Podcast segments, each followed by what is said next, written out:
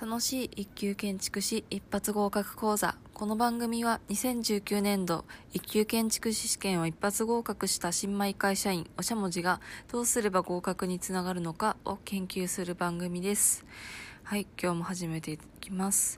今日はですね、質問箱に質問をいただいたので、その回答をさせていただければと思います。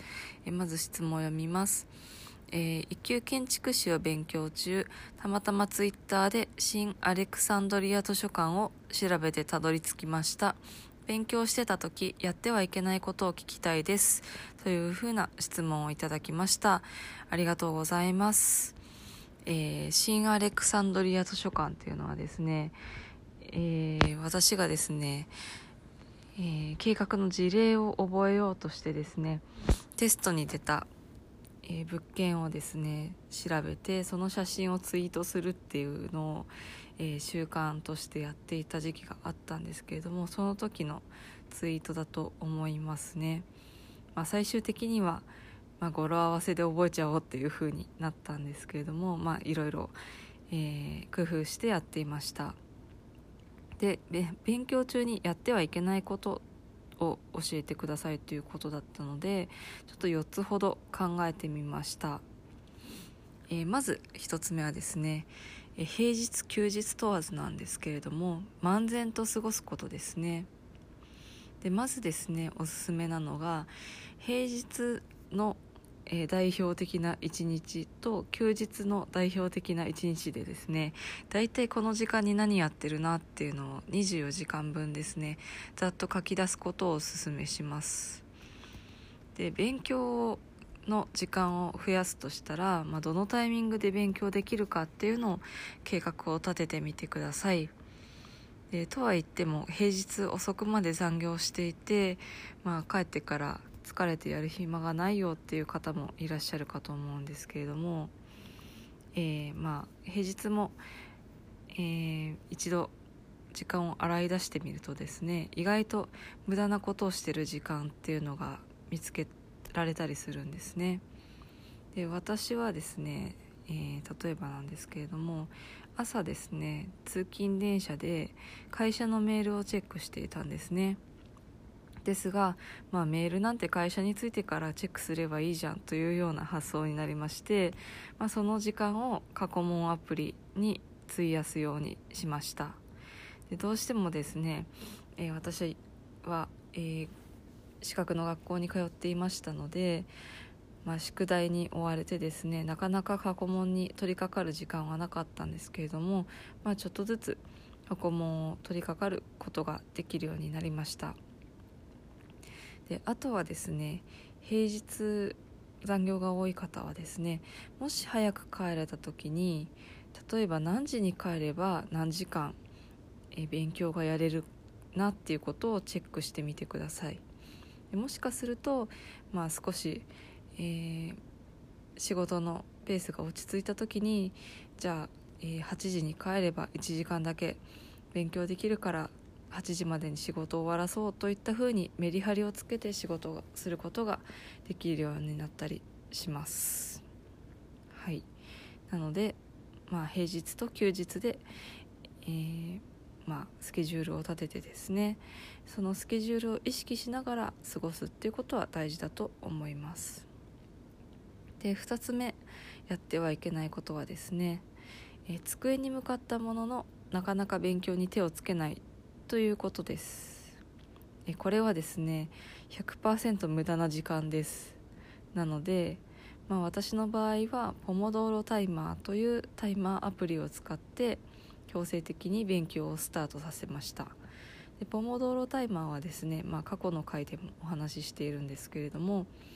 25分学習をして5分間休むというのを繰り返してくれるタイマーですね。で、もう机に向かってなんだかやる気出ないなと思ったとしても、とりあえずこのポモドーロタイマーアプリを立ち上げて、時間をスタートさせるんですね。で、そうすると、25分後に休めるからいっかということで、とりあえず、勉強に取り掛かることができます。で、そうすることによってですね、机に向かったもののやる気がなかなか出なくてスマホをいじってしまうなんていうような無駄な時間をなくすことができます。で、机に向かった瞬間からはちょっと自分にスパルタモードで接するということが大事かもしれません。で、3つ目はですね、問題を一人で抱え込むということはしてはいけないなと思いました。これはですね、私が独学で別の資格を勉強していた時にですね、わからないことを全部一人で調べようとしてしまったんですね。そうした時になかなか勉強が先に進んでいかないっていうことがありました。で、一級建築士はですね、かなり周りに受けている方ももしかしたら多いんじゃないかなと思いますし、ツイッターでもですね、一級建築士の勉強してますといったふうに、公開されているような方々がたくさんいらっしゃいますので、わからない問題は一人で抱え込まずにですね、そうした方々に、たくさん質問してみるのがいいんじゃないかなと思っています。なぜかというとですね、私もそうなんですけれども、資格を頑張って勉強してる人ですとか、その結果合格できた人っていうのはですね、たくさん、挑戦してたくさん失敗して反省をしているんですね。で、その経験をですね、ぜひ誰かに役立てたいと思っていると思います。なので、どんどん、質問をしてみるのがいいんじゃないかなと思います。少なくとも私は誰かの役に立ちたいなと思っていますので、何か、質問したいことがありましたら、何でも質問してください。最後にですね、一番やってはいけないことなんですけれども、自分のメンタルを削ることです。これはですね、結構仕事と資格の勉強の両立っていうのはね、とても大変だと思います。でましては一級建築士はかなり難易度の高い資格ですので、とっても高い壁だなと感じると思います。でそんな時にですね、もう、何としてでも受からなきゃということで自分をどんどん追い込むとですね、どんどん辛くなっていって、勉強も楽しくなくなりますし、何よりですね、そのことによってですね、不調が出てきたりっていうこともあるかもしれません。なので、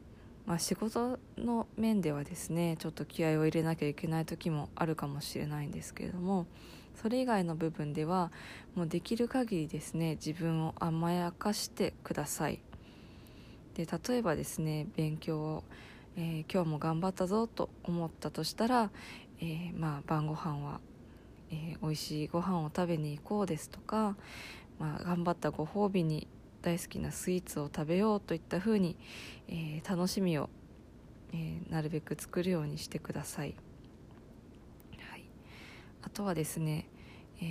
勉強頑張っていく中でですね、家の掃除ですとか家事が大変だなと思ったら、そこはもう、それでも頑張らなきゃというふうに思わずに、だったらもう便利な家電を買おうとかですね、家事代行で人にお願いしちゃおうといったふうに、もう、不必要なところで自分を責めないということですね。そのことだけ、気をつけてください。はい、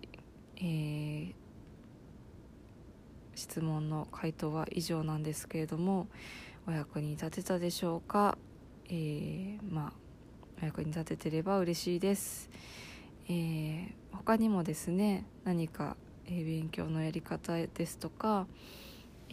環境設備が、私の仕事の分野ですので、そのことですとか、わからないことがあればですね、どんどん質問してください。はい、今日もここまでお聞きくださりありがとうございました。ではでは。はい、今日の語呂合わせ。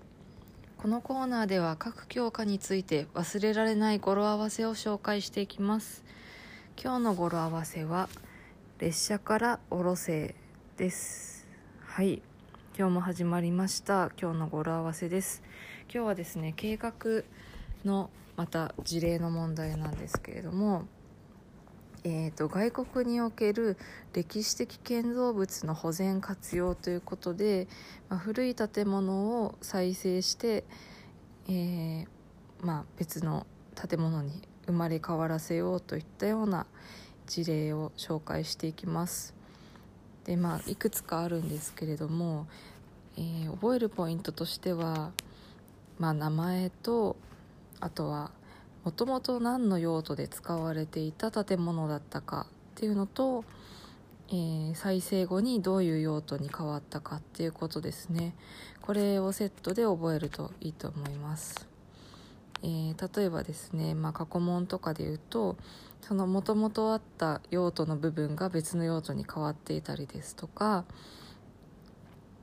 再生した後の用途が別の用途に変わっていたりというような問題で出ています。で、今回はですね、オルセー美術館について、ご紹介します。で、オルセー美術館はですね、歴史的建造物である駅舎を印象派の作品を中心とする美術館に改修しました。もともと駅だったので、